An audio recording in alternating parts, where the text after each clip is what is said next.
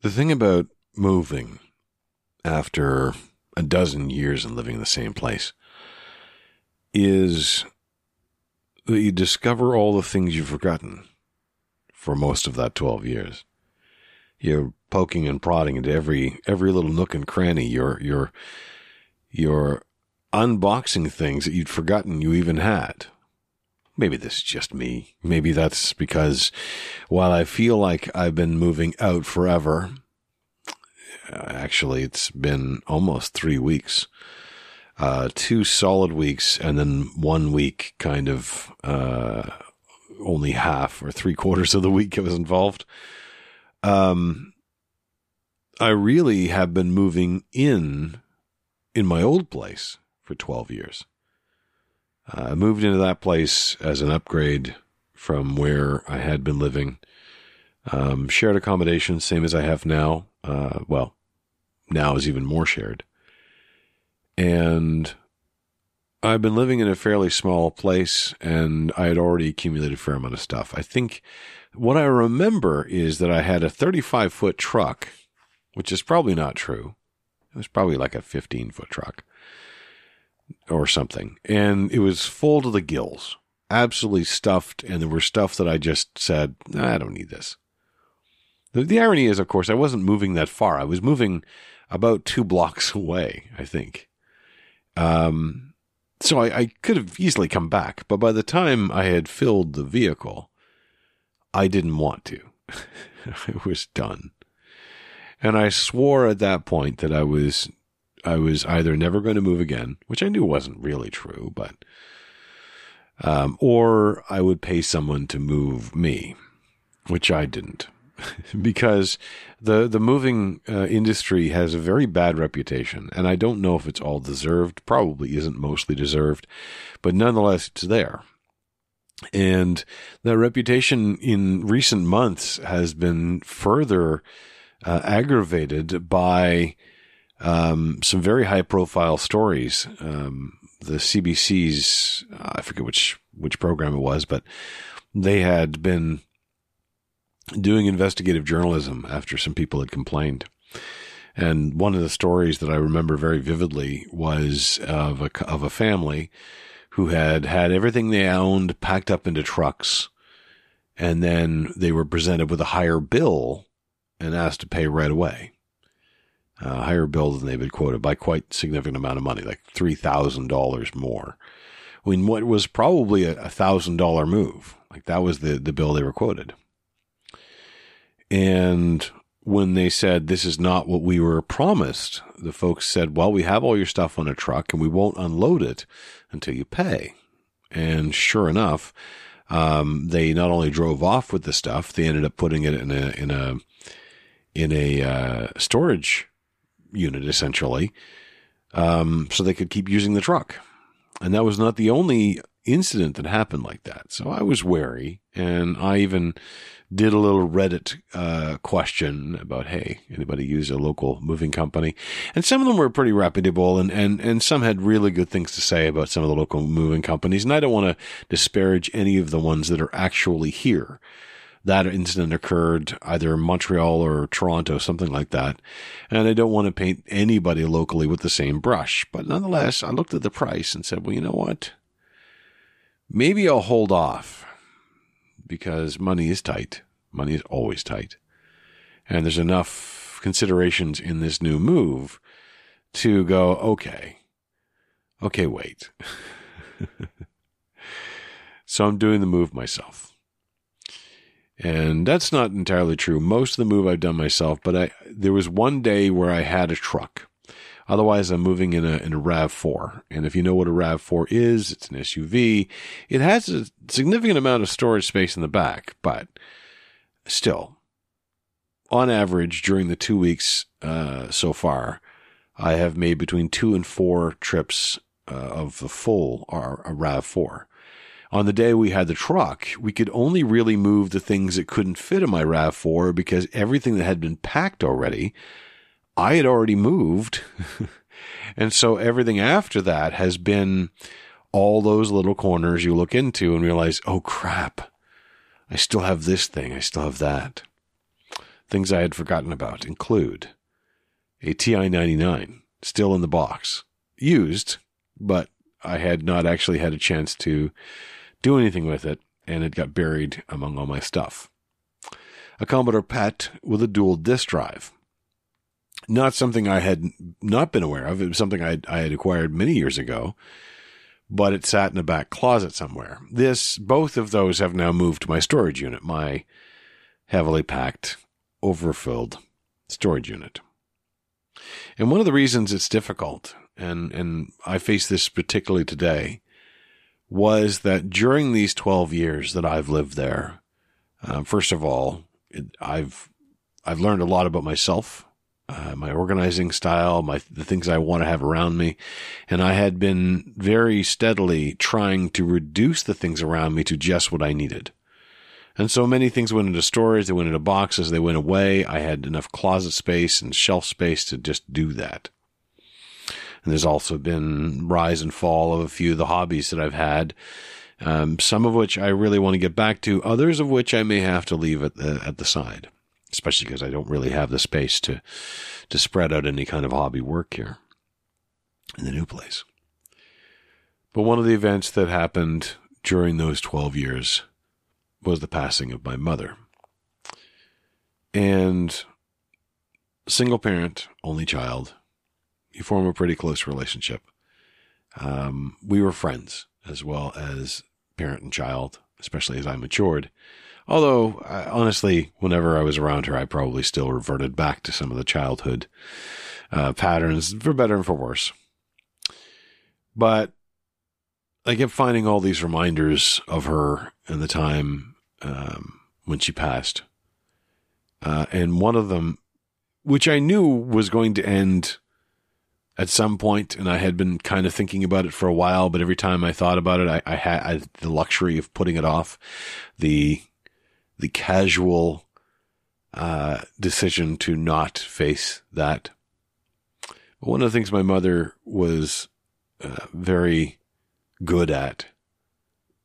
I don't even know she was necessarily good at, but it was something that I remember from childhood and something that she had just gotten back into doing. That's canning vegetables and different things. And after she passed, I found in the cabinet all of these vegetables she had canned that summer, I think. They were all fairly fresh. And I grew up I don't want to say poor. People say that and they don't mean it. And, and I do mean it, but it wasn't that I felt deprived. It was just that we didn't have a lot of means. And what that translated into that I'm very proud of is a dedication to try to use everything you can, be as practical as possible. Uh, and that included things like, you know, the, the bread's gone moldy. Take that chunk of mold off. Your, the rest of the bread is fine you know, th- that's not always the case. And I'm a little bit more skeeved out by mold these days. And bread in particular, I think just goes moldy so much faster. I don't know what the difficult is there. Um, but you knew kind of to use everything. You practically, you know, you kept everything. Everything could be a resource later on. It could be secondary usage. And this translated because uh, in many ways in, into into the habit of keeping things. And there were two instances. One I faced a few days ago in the storage unit, and one I faced today. The one in the storage unit was when I finally took that Commodore PET and the uh, TI-99 to the storage unit. I realized I have an old scanner and printer I'm never going to use again. In fact, I think they were hers. So I, I, pulled them off the shelf to replace them with these things, and I'm going to take that to the electronics recycler. But there was a box. My mother was a traveling nurse, and um, she would move in in ways uh, almost through the postal system, because she would send back boxes to me of stuff that she wanted to keep, and all I needed to do was receive the package. They weren't for me; they were for me to transfer into the house, and that, there were many of those. And I found one of those in the storage unit as I was digging around going, what are all these things? Because I haven't had to face that for a while. And I found a box that was unopened. and it was an odd feeling. There was a sort of mixture of the potential joy of discovery. Maybe there's something really cool in here. There was the sadness that I had never opened it so far. There was the knowledge, of course, that she never opened it. And she never opened a lot of the stuff that she sent back home. She would put things, she would buy uh, tubs and put the things in the tubs, and then she would drive back home and drop them into the basement and then go again. So when I cleaned out the house, there were a lot of these things lying around. So I opened up this box. It's weird feeling because I knew it wasn't directly for me. Uh, there were a couple. The, the box was labeled with uh, bo- clothes and books. I think was the name was on the on the label. These were things that um, when you sent back things through from the United States to Canada, you had to declare it for duty purposes. But things like clothes and books didn't typically have much duty. There were two shirts inside. There was the bulk of the box was filled with a a hand crank pasta maker. so I took that out. I'm, I'm, I think I'm going to try to use that. Um, again, the, the mentality that everything can be used. And then the rest of it that was in the box was something that it was something that, that I reflect on as that subconscious transmission of information that subconscious learning you do from a child uh, or to a child from a parent. My my habits are very much in line with what hers were in some sometimes. So what the rest of the box was filled with were flyers and guides and pamphlets and handouts and programs and all these things that represented the different places she'd gone. There was a zoo, there was a, um, a grand opening of something, some theater here, some music there, all these things that she had gone, I think in Florida at the time. And I do the exact same thing. Every play I go to, every concert, if I can, every convention, I come back with a whole lot of memories in paper form and they go into a pile. I'm not so organized uh, about what I do with them, and that is a problem. And as you can imagine, over 12 years, I've accumulated a number of these things. And I was finally this year determined, like, no, I'm I'm going to organize them finally, which I'm I'm not sure if is really going to happen given all the disruption, but we'll see. But it was the fact that she and I both did that. That was a moment that kind of sent shivers. It was a moment of so many mixed emotions, but most of them very positive. And uh, the thing that happened today, as I mentioned, my mother liked to, to can things, and I had taken those things from the house. And today was the day I had to face that closet, pantry essentially, where I had kept all of those bottles way beyond any edible dates. I knew that was the case. I had had some of them and I had enjoyed them at the time, shortly after my mother passed. There were some canned beets which were delightful. There were a number of other things that didn't quite survive, but there were so many wonderful tastes. And it was a taste of my childhood too, because that's what you do when you're you're relatively poor. Is you might buy in bulk Maybe beets are on sale. So you buy a whole lot of them and then you can them. And then you have beets all winter long and they taste great. But these bottles were done. And they were joined by dozens of others of empty bottles because everything is a secondary resource. Everything that you buy is a gift. It's not just that you're buying the jam, you're buying the bottle too. And that jam bottle might be the perfect bottle for you to make your own jam with, or or it might be the thing you collect pins in, or it might be the thing you use to capture motor oil. Not that I've ever done anything with motor oil, but still. The idea is that this can always be used for something again. And so I had dozens of bottles all cleaned, scraped as much as I could of the labels, but honestly, that's never been something I've been strong at. I don't soak them enough. I don't have any Goo Gone or any of the other um, things that are used for that. They carefully bagged all of these up in small bundles because I didn't want to have to carry big bundles of bottles, and I felt like this would be increasing this this doing it this way would decrease the risk of them breaking in large bundles.